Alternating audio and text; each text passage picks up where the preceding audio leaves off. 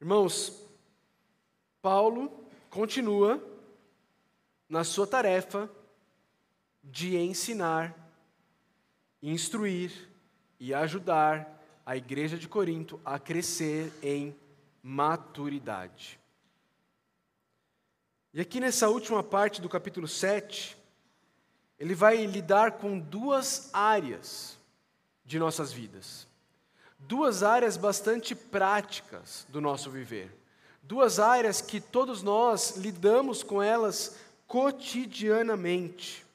Ele vai falar do nosso chamado e ele vai falar sobre o desejo e a pressão para o casamento. E dessa forma, queridos, Paulo vai nos ajudar a lidar com duas questões muito práticas da vida humana. Primeira delas, como eu disse, é o chamado. Ele vai falar sobre o chamado dos versos 17 a 24. E ele usa essa palavrinha chamado sete vezes durante esses poucos versículos. Acompanhe comigo. Olha aí.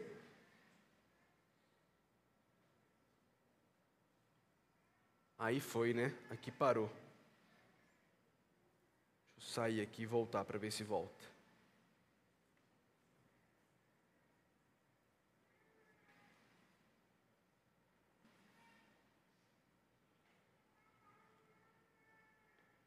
Está tudo preto.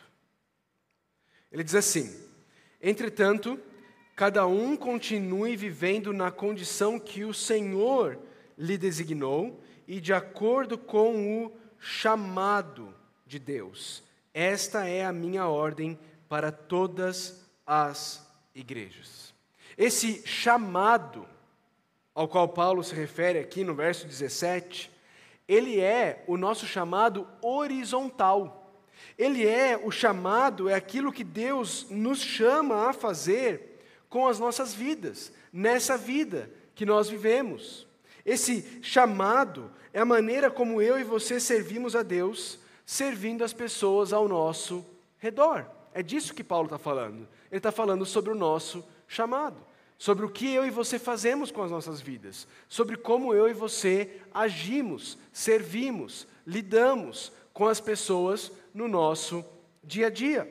A ordem de Paulo aqui era que os irmãos de Corinto continuassem a trabalhar, continuassem a servir onde eles estavam servindo quando eles receberam o outro chamado, sobre o qual Paulo vai falar aqui nesse capítulo. O chamado que Paulo repete nos próximos versos é outro tipo de chamado. Acompanha comigo, veja, verso 18. Foi alguém chamado quando já era circuncidado? Não desfaça sua circuncisão. Foi alguém chamado sendo circunciso? Não se circuncide. Verso 20. Cada um deve permanecer na condição em que foi chamado por Deus. Verso 22. Pois aquele que sendo escravo foi chamado pelo Senhor, é liberto e pertence ao Senhor. Semelhantemente, aquele que era livre quando foi chamado é escravo de Cristo. Verso 23 diz: Vocês foram comprados por alto preço e não se tornem escravos de homens. E no verso 24, de novo, irmãos, cada um deve permanecer diante de Deus na condição em que foi chamado. Percebe como ele repete essa palavrinha chamado várias vezes? Só que agora essa palavrinha chamado tem um outro significado diferente do significado do versículo 17. No versículo 17, chamado é aquilo que eu e você fazemos. Eu sou pastor, talvez você seja advogado, talvez você seja palhaço, talvez você seja enfermeiro, talvez você seja pedagogo, eu não sei, talvez você seja mãe, talvez você seja, eu não sei qual é o seu chamado. Mas aqui nos versos 18, 20, 21, 22 e 24, a palavrinha chamado tem um outro significado. Ela está remetendo para o momento em que nós fomos chamados. O momento em que eu e você fomos chamados pela graça salvadora de Deus. Aqui, nesses versículos, chamado se refere à nossa salvação pela graça. Percebe? São dois chamados. O do versículo 17 é o nosso chamado horizontal, aquilo que eu e você fazemos. O dos versículos 18, 20, 22 e 24 é o nosso chamado vertical. Tem a ver com o nosso relacionamento com Deus. O nosso relacionamento com Deus. O que Paulo está dizendo aqui, queridos, é que o nosso chamado vertical na salvação pela graça não precisa nos dar um novo chamado horizontal, mas sim moldar a maneira como e por que nós exercemos esse chamado. Deu para entender? O chamado da salvação pela graça, a conversão em Cristo, o chamado a ter um relacionamento com Deus por meio de Cristo Jesus, não faz com que eu e você precisamos ter uma nova vocação, um novo chamado, um novo tipo de chamado. Mas faz com que eu e você mudemos a maneira como e por que nós exercemos o nosso chamado. Perceba, ele diz assim no versículo 21: Você foi você chamado sendo escravo? Não se incomode com isso. Mas se você puder conseguir a liberdade, consiga. No versículo 22, pois aquele que sendo escravo foi chamado pelo Senhor, é liberto e pertence ao Senhor. Semelhantemente, aquele que era livre quando foi chamado, é escravo de Cristo. Ele está se referindo aqui a pessoas que tinham como chamado horizontal ser o quê? Ser o quê? Escravos. Escravos. Okay? Esse era o chamado horizontal deles.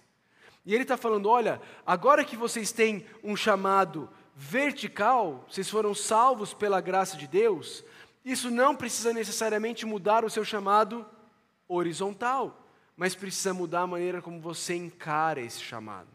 Ok? E aqui, queridos, quando Paulo fala sobre escravidão, é importante a gente trazer uma nota de esclarecimento.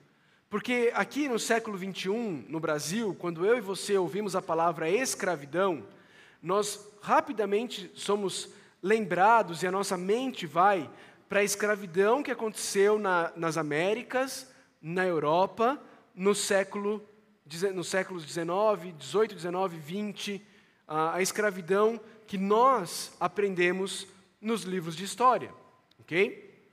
Mas quando a Bíblia fala sobre escravidão, no primeiro século, ou seja, dois mil anos atrás, lá na realidade do Oriente Médio, lá na realidade da, da, da, da Grécia antiga, da, da antiga Turquia, ela está falando de uma escravidão completamente diferente. Completamente diferente do que eu e você pensamos sobre escravidão.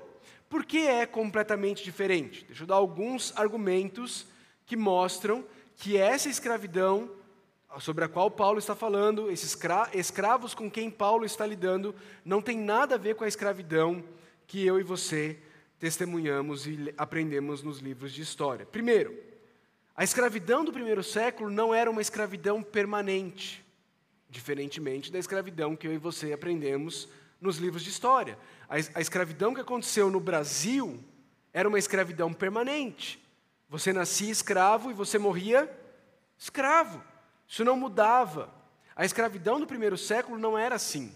A escravidão do primeiro século, você poderia se tornar escravo, e muitas vezes era, era a atitude mais confortável a se, to, a se, tornar, se tornar, era se tornar escravo, porque o seu senhor passava a ser responsável pelo seu bem-estar. Você poderia se tornar escravo, e você também poderia deixar de ser escravo. Ok? Então, a primeira coisa é essa. Não tem a ver, não é uma, uma situação permanente. Segunda coisa, não era uma condição de exploração. Quando a gente pensa na escravidão que aconteceu no Brasil, era uma, uma, uma escravidão de exploração. Eu ia usar o escravo para fazer trabalhos duros, árduos, pesados, que eu não queria fazer, e eu ia submeter ele a esses trabalhos. A escravidão do primeiro século não era isso.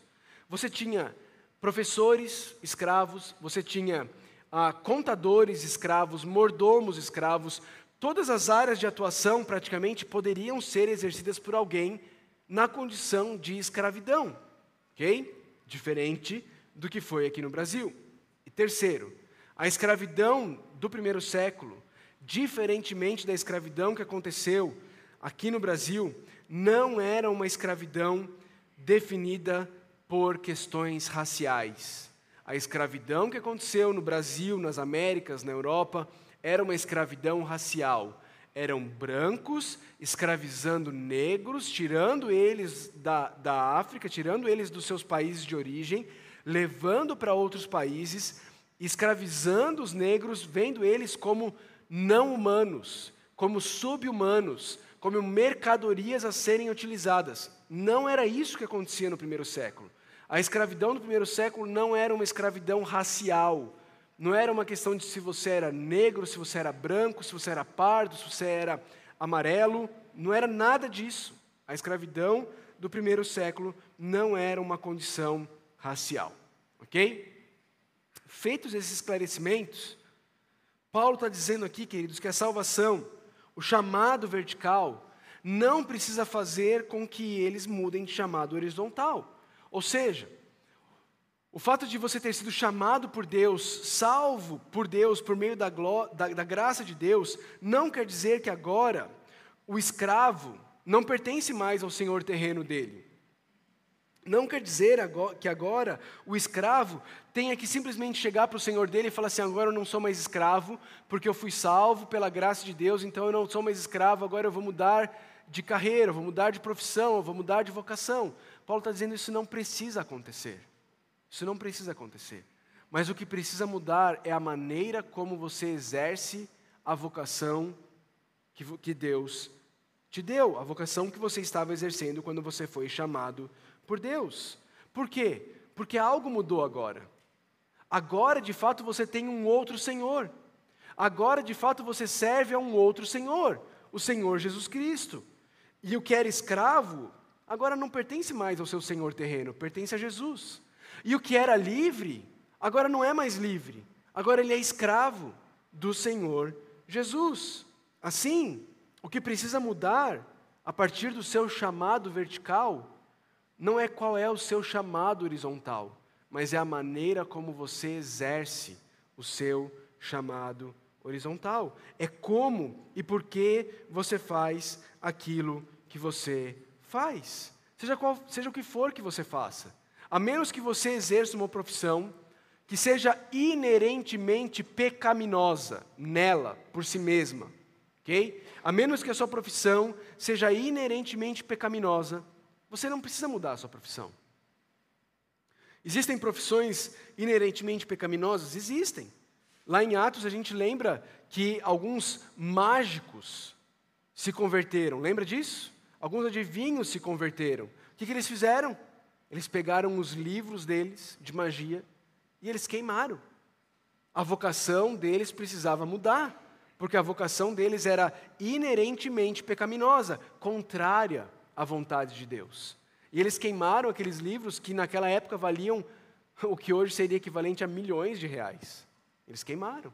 A profissão deles, a vocação deles precisava mudar. Mas a imensa maioria das vocações não são inerentemente pecaminosas.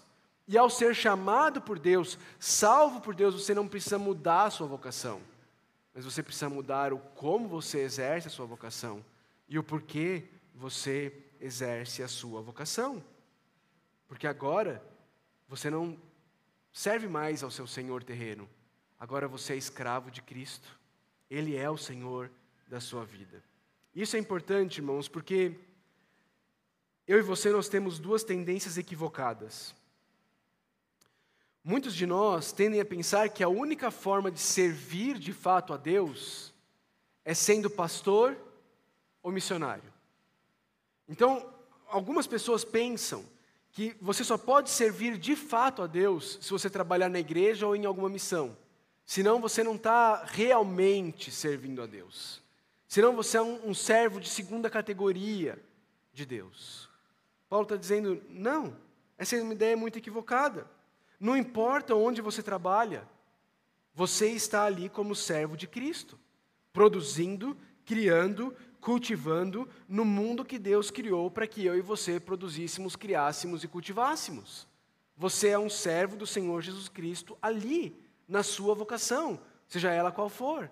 Talvez você é barbeiro, talvez você é bancário, talvez você é nutricionista, talvez você é, é advogado, talvez você é camareira, talvez você é garçom, talvez você é vendedor. Não importa. Você está ali servindo ao Senhor Jesus Cristo, tanto quanto um pastor, tanto quanto um missionário.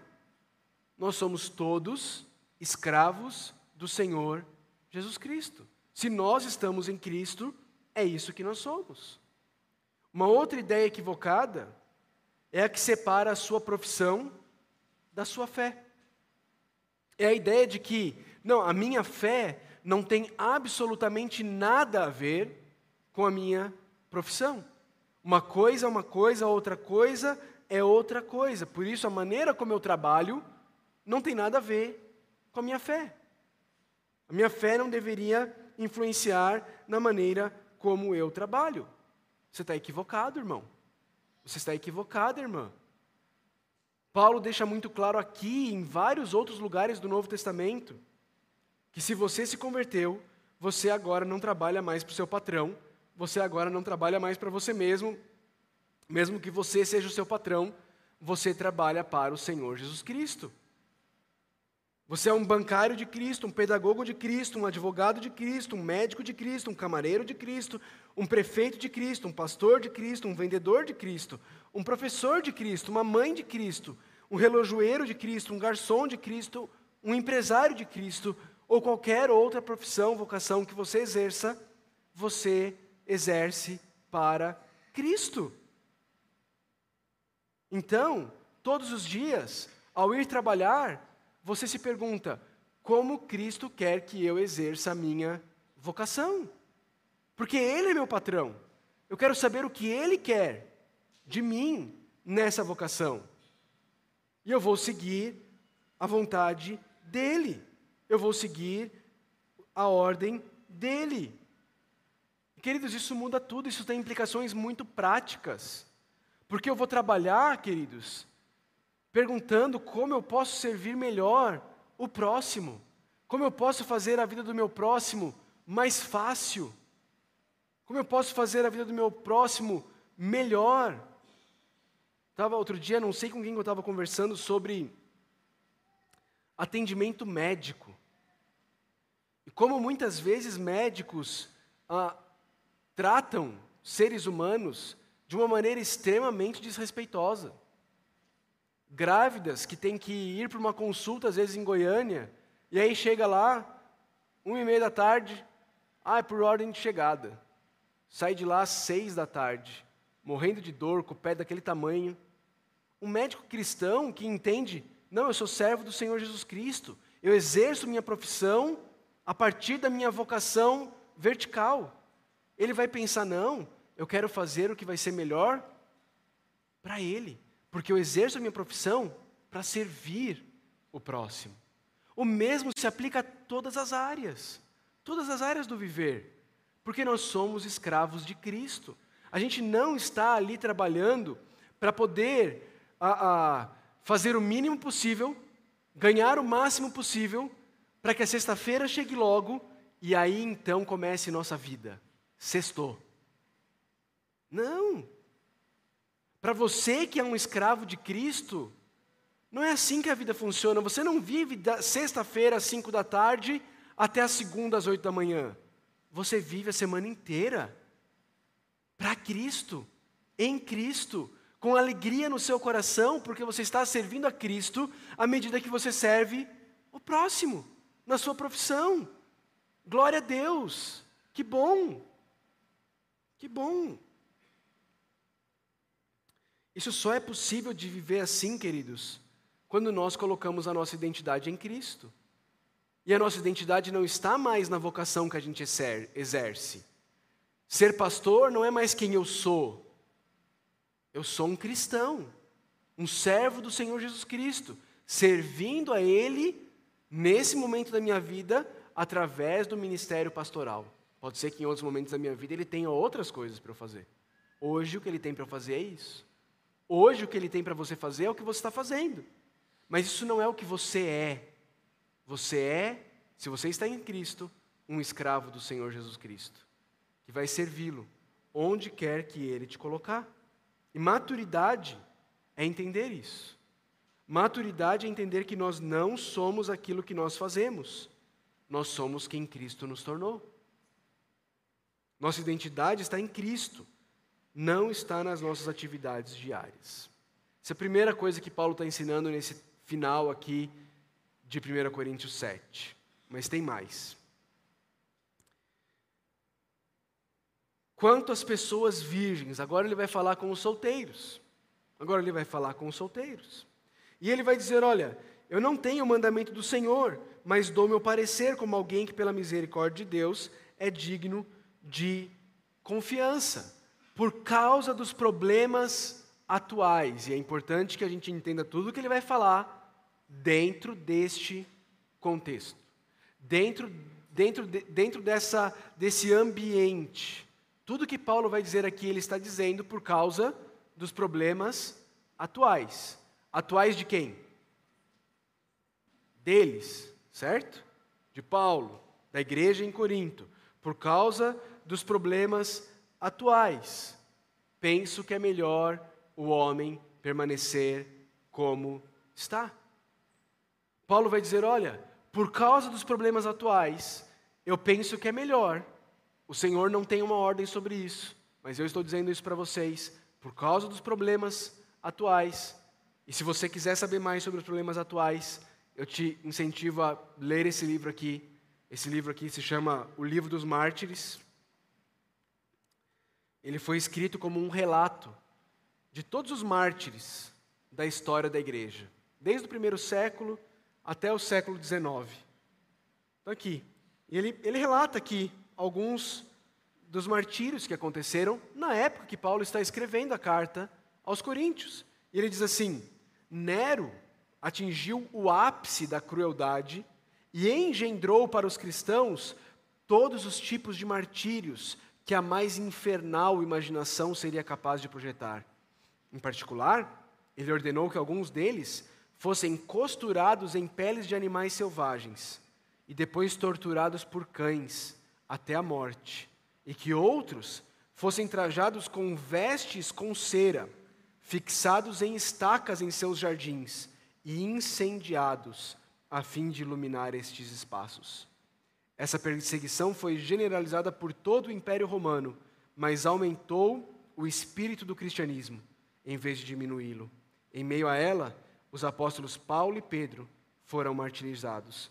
Junto ao nome deles, podem ser acrescentados os de Erasto, contador de Corinto, tesoureiro de Corinto.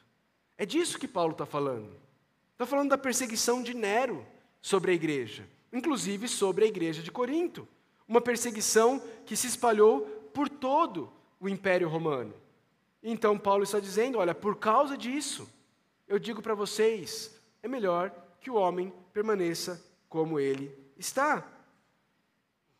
Você está casado? procure se separar. Você está solteiro? Não procure esposa. Passa para mim em branco, por favor. Tá? Eu, eu vou parar de passar aqui porque não, não está indo, tá? Eu vou seguir só olhando aqui e vocês passam para mim, por favor.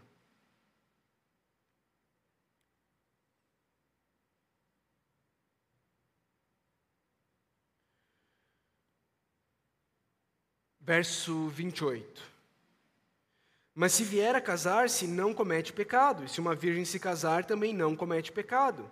Mas aqueles que se casarem enfrentarão muitas dificuldades na vida, e eu gostaria de poupá-los disso. 29. O que quero dizer é que o tempo é curto ou crítico. De agora em diante, aqueles que têm esposa vivam como se não tivessem. Aqueles que choram, como se não chorassem. Os que estão felizes, como se não estivessem. Os que compram algo, como se nada possuíssem. Olha que interessante. Presta atenção, queridos. Paulo não está dizendo, Paulo não está dizendo, parem de ter esposas, parem de chorar, parem de se alegrar, parem de comprar coisas. Mas ele está dizendo: vivam de maneira que as esposas de vocês, o choro de vocês, as alegrias de vocês, as coisas que vocês possuem, não sejam o tudo de vocês. Não seja o que define quem vocês são. Você tem esposa? Que ela não seja o tudo do seu viver. Você tem tristezas na sua vida? Não deixe suas tristezas definirem quem você é. Você tem alegrias? Não deixe suas alegrias definirem ser o todo do seu ser. Você tem coisas, você tem posses, não deixe as suas posses definirem quem você é. Por quê? Versículo 31. Porque a forma presente deste mundo está passando. Essas coisas desse mundo, elas se oferecem a nós como se elas fossem o todo, como se elas pudessem ser a nossa identidade, como se elas pudessem ser a nossa fonte de alegria, satisfação. Mas isso está passando.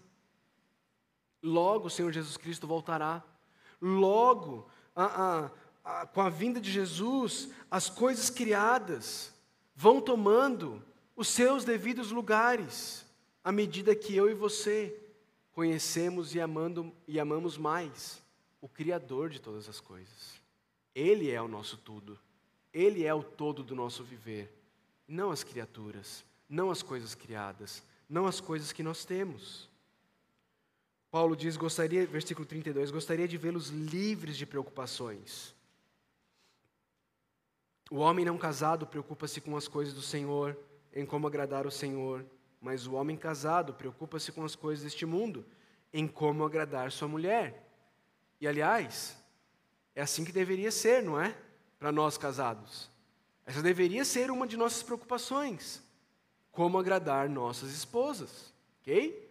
Paulo não está corrigindo isso, ele está apenas ah, percebendo e relatando uma realidade. O homem casado deveria investir tempo se preocupando em agradar a sua mulher. Amém, irmãs? Amém, mas não para aí. Mas a casada, diz o versículo 34, Preocupa-se com as coisas deste mundo, em como agradar o seu marido. Amém, irmãs? É, é isso, e é bom e é esperável que seja assim. Paulo está apenas constatando uma realidade, dizendo, queridos, nós vivemos dias terríveis. Nós vivemos dias terríveis. Nero está perseguindo todos os cristãos. Se você está solteiro, fica solteiro. Porque se você casar, vai ser seu papel se preocupar em agradar a tua esposa, em cuidar da tua esposa, da tua família, dos teus filhos. Vai ser parte da sua tarefa. Você, irmã, mulher, se você se casar, você vai ter que também cuidar do seu marido, se preocupar com ele. Talvez ele seja preso e você vai ficar ansiosa, preocupada com isso. Se você está solteira, fique como você está. Verso 35: Estou dizendo isso para o próprio bem de vocês não para lhes impor restrições, mas para que possam viver de maneira correta, em plena consagração ao Senhor. Versos 36, ele diz: Se alguém acha que está agindo de forma indevida diante da virgem de quem está noivo, e acha que deve casar, case. Verso 37, aquele que está firme no seu coração, está tranquilo, não se case, também faz bem. Verso 38, aquele que se casa com a virgem faz bem Aquele que não se casa faz melhor. Aquele que não se casa faz melhor. De novo, qual é, qual é o contexto aqui? Perseguição. O contexto aqui é perseguição. Em uma situação de perseguição, casar não é errado, mas permanecer solteiro é ainda melhor. Paulo está aqui, queridos, nos, nos ajudando a perceber que o casamento não é a única opção para todas as circunstâncias e todos os momentos da história. Infelizmente, dentro da igreja, muitos ainda acreditam que só é possível ser feliz, só é possível ser completo, só é possível ser satisfeito se você for casado. Muitas vezes a gente passa essa ideia e a gente coloca essa pressão no ombro dos solteiros. E aí, não vai casar não? Ficando para titio, hein? Está ficando para titia, hein? A gente faz isso, irmãos, a gente tem que parar de fazer isso. A gente tem que parar de achar que a vida só faz sentido se for casado. Às vezes, sem perceber, a gente dá a impressão de que a vida de solteiro é uma vida sem significado, ela é uma vida incompleta. Isso não é verdade.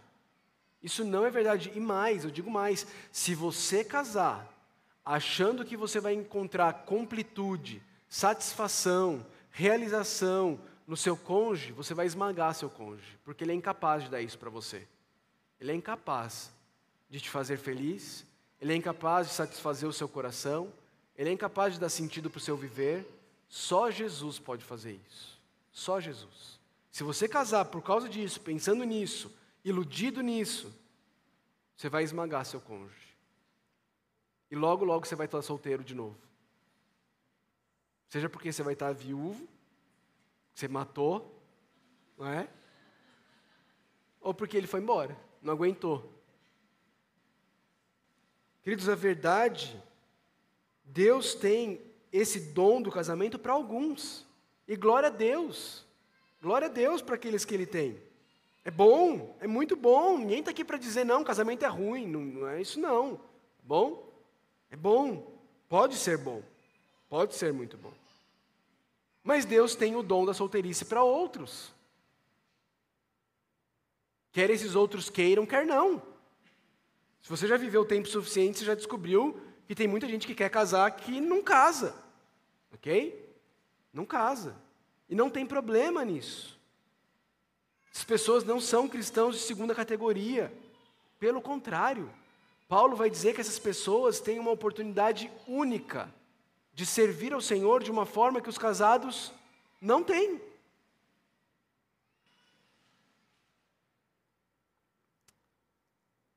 Paulo finaliza o, o capítulo 7, no versículo 39, primeiro mostrando a seriedade da aliança conjugal.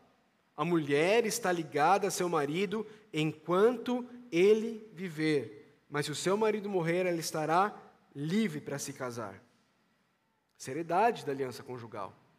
Aliança conjugal é uma aliança vitalícia, a gente tem visto isso ao longo dessas semanas. É uma aliança vitalícia. Ninguém deveria casar considerando o divórcio como uma hipótese. Ninguém. Se você é cristão, você não deveria casar e não, se você é casado, você não deveria ter o divórcio como uma hipótese, uma possibilidade.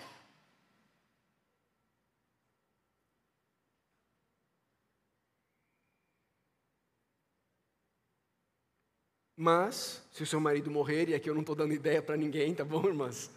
Mas Paulo está dizendo aqui que se o seu marido morrer, você vai estar livre. Teve uma. Vou contar uma coisa aqui para vocês. Teve uma vez que um, um, um, dos teólogos mais, talvez hoje a maior autoridade em Novo Testamento que existe, viva até hoje, Dr. Carson, estava conversando com o Dr. Piper e com o Dr. Keller sobre casamento. E eles estavam falando sobre essa aliança vitalícia. O Dr. Carson contou uma história de quando ele estava fazendo um doutorado na Inglaterra e ele assistiu uma entrevista. Estavam entrevistando um casal que estava casado há 70 anos. 70 anos. Quem tem mais tempo de casado aqui? Ferreirinha? Quanto tempo, Ferreirinha, de casado? 43? 43. Alguém tem mais? Dona Raimunda tem mais? Quanto, Dona Raimunda? 46. Dona Lúcia? 49, Eliette, 44. Dona Lúcia está ganhando. Alguém mais? Dona Lúcia Miltinho? Dona Lúcia Miltinho? Não, os avós não contam. Quem está aqui?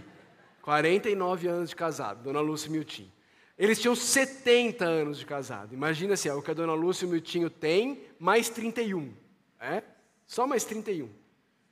E aí o, o repórter entrevistando eles lá e falou assim: durante o casamento de vocês, Quantas vezes vocês pensaram em divórcio? E aí o homem, né, lá um inglês, né, todo arrumadinho assim, um senhor de idade já, né, virou assim e falou assim: divórcio? Divórcio? Divórcio nunca. Homicídio várias vezes.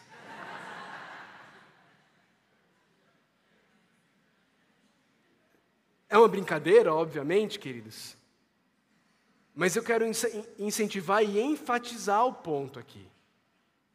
Eu e você, nós que somos casados, nós fizemos uma aliança vitalícia diante de Deus. Vitalícia diante de Deus. De novo, eu vou dizer o que eu, o que eu falei alguns domingos atrás. Vivemos num mundo caído. E por causa do pecado, existem circunstâncias em que o divórcio é inevitável. É inevitável. Você não tem como obrigar ninguém a ficar casado com você. Por causa do pecado, existem circunstâncias em que o divórcio é inevitável. Contudo, entretanto, todavia, isso nunca deveria ser uma opção para um casal cristão. Nós nunca deveríamos trabalhar com essa opção. Nós nunca deveríamos entre, entreter em nossa mente essa possibilidade. Nós deveríamos sempre lembrar que nós fizemos uma aliança vitalícia diante de Deus. E de novo eu quero lembrar aqueles que estão aqui e que são divorciados, que recasaram. Eu quero lembrar você: existe graça, existe misericórdia da parte de Deus. Deus, de forma bondosa e misericordiosa, redime, restaura lares para a glória dele. Conte com a graça de Deus. Conte com a graça de Deus. Outra coisa importante que Paulo ensina aqui no versículo 39, ele diz que a viúva ela estará livre para se casar com quem quiser, contanto que ele pertença ao Senhor. Irmãos, casamento com alguém que não tem a mesma fé do que você é pecado, é errado, não é a vontade de Deus. Não é a vontade de Deus. Paulo deixa isso muito claro aqui, em vários outros lugares das Escrituras. O Antigo Testamento inteiro é Deus falando: não se casem com pessoas dos outros povos. É porque eles eram dos outros povos, é porque eles nasceram em outro lugar, eles adoravam outros deuses. Eles adoravam outros deuses. Eles tinham uma fé diferente. Nós somos chamados a casar, a constituir uma família com pessoas que creem no mesmo Deus que nós. Procure um cônjuge que ame a Jesus Cristo mais do que ele ama você. É o primeiro passo para um casamento de sucesso. Procure um cônjuge que ame a Jesus mais do que você. Paulo termina o capítulo, o capítulo 7, no versículo 40, dizendo: Em meu parecer, ele será mais feliz permanecer como está. Ela, desculpa. E penso que também tem o Espírito de Deus. Paulo termina reforçando o ponto dele. Em meio à perseguição, melhor ficar solteiro, melhor ficar quieto do jeito que você está. E ó, vocês que abominam o casamento, ele está falando para os coríntios, vocês que acham que o casamento é tudo o que existe, eu tenho o mesmo Espírito Santo que vocês. É isso que Paulo está dizendo aqui. É isso que Paulo está dizendo aqui. Quando ele diz, penso que também tem o Espírito de Deus. Ele está usando sarcasmo para dizer que, mesmo ele trazendo essa posição, que não era a posição dominante lá na igreja de Corinto, ele falava cheio do Espírito Santo de Deus. Essas são algumas aplicações práticas para a gente aqui, queridos. Primeira delas, como você tem enxergado seu chamado horizontal, a sua vocação, aquilo que você faz no seu dia a dia? Você tem visto como um peso a ser carregado? Ou como uma oportunidade para servir o próximo e glorificar a Cristo? E aqui, queridos, isso começa com os nossos filhos na escola. Já percebeu como às vezes a gente, a gente sem querer, às vezes a gente passa a ideia para os nossos filhos de que a escola é um mal necessário? É um é mal necessário, tem que ir, não tem jeito, né? Mas bom mesmo são as férias. Isso que realmente é bom. Não é isso. Essa não é uma visão cristã de mundo. Você aprender, você adquirir conhecimento, você adquirir ferramentas para poder servir o próximo e glorificar a Deus, é ótimo. É isso que a escola faz. A escola nos dá ferramentas para que eu e você possamos aprender, possamos servir ao próximo possamos glorificar a Deus com essas ferramentas que a escola nos dá. A gente precisa mudar essa cosmovisão, essa maneira de enxergar o mundo dos nossos filhos. Mas a gente vai ensinando os filhos assim, desde pequenos, eles crescem e começam, quando eles vão para o mercado de trabalho, como é que eles veem o trabalho? Um mal necessário. Um negócio que eu tenho que fazer, um peso que eu tenho que carregar de segunda a sexta ou de segunda a sábado, para poder ter dinheiro, para poder viver de verdade o que acontece de sexta-feira às cinco da tarde até domingo à noite. E aí depois eu volto para um mal necessário, para poder ganhar algum dinheiro para poder viver. De sexta tarde. Olha que vida triste. Uma vida que vive só de sexta tarde a domingo à noite. Quando Deus nos chama a viver em plenitude, com alegria e satisfação, os sete dias da semana. Trabalhando e vendo o trabalho não como um mal necessário, como uma bênção de Deus. Queridos, trabalho não veio a existir após a queda. É, o trabalho não é uma maldição da queda. O homem pecou e Deus falou assim: agora vocês vão ter que trabalhar. Não é isso. A maldição é que o trabalho ficou difícil. Mas o trabalho é parte da nossa vocação.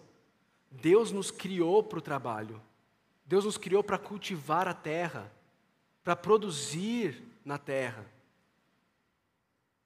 Isso é parte do que Deus nos chama a ser. Como é que você tem visto o seu trabalho? Crianças, como é que vocês têm visto a escola? Adolescentes, como é que vocês têm visto a escola? Um peso a ser carregado ou uma oportunidade para servir o próximo e glorificar a Cristo? Qual imagem sobre casamento você tem passado aos solteiros da nossa igreja? Você tem passado a ideia de que o casamento é um fardo? Ai, menina, olha, quando você puder evitar, evita, porque, nossa, Deus me livre. Você tem passado a ideia de que o casamento é um salvador, olha, vai resolver todos os seus problemas, vai trazer felicidade, aí sim você vai estar pleno, satisfeito. Ou você tem passado e instruído os solteiros de que o casamento, ele, ele é uma das bênçãos de Deus. Uma das bênçãos de Deus, não a única. A solteirice também é uma bênção de Deus. Não é isso que Paulo diz no versículo 7 do capítulo 7, gostaria que todos os homens fossem como eu, mas cada um tem o seu próprio dom da parte de Deus, presente da parte de Deus, bênção da parte de Deus.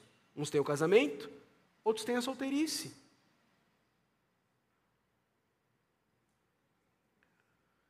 Solteiros, como é que você tem vivido hoje?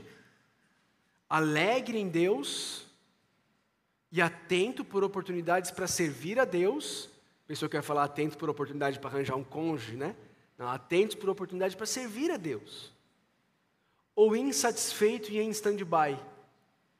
Sabe o que é em stand-by? É se você, ah, não, eu estou esperando, a hora que eu casar, aí. Não.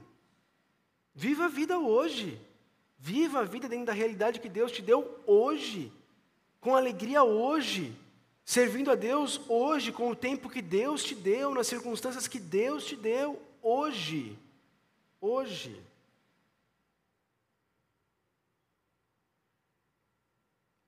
Onde está a sua identidade? Sobre isso que Paulo fala o capítulo 7 todinho. Sua identidade está nos seus sentimentos, ah, eu sou aquilo que eu sinto. A sua identidade está no seu estado civil. A sua identidade está na sua vocação, naquilo que você faz. A sua identidade está nos seus relacionamentos. Eu sou um solteiro. E isso me define como pessoa. Eu sou um casado e isso me define como pessoa. Ou a sua identidade está na cruz do Senhor Jesus Cristo. Eu sou um pecador, perdoado e redimido pelo sangue de Jesus Cristo derramado na cruz, adotado como filho amado de Deus por causa de Cristo, e agora um escravo de Deus, para servi-lo da forma que Ele quiser que eu o sirva. Onde está a sua identidade? Maturidade envolve entender isso. Crescer em maturidade envolve esse entendimento de quem nós somos. E o que define quem nós somos não são nossos sentimentos, não é meu corpo, minhas regras. Nós vimos isso no começo do capítulo 7. Isso não existe. Nosso corpo não é nosso. Não são os nossos sentimentos que definem, não são os nossos relacionamentos, não são as nossas atividades. O que define a nossa identidade é o que Cristo fez na cruz do Calvário por nós. É isso que define quem nós somos. E é isso que nós temos que pedir a Deus: sabedoria e maturidade para agirmos de acordo com quem nós somos em Cristo Jesus. Vamos orar ao Senhor.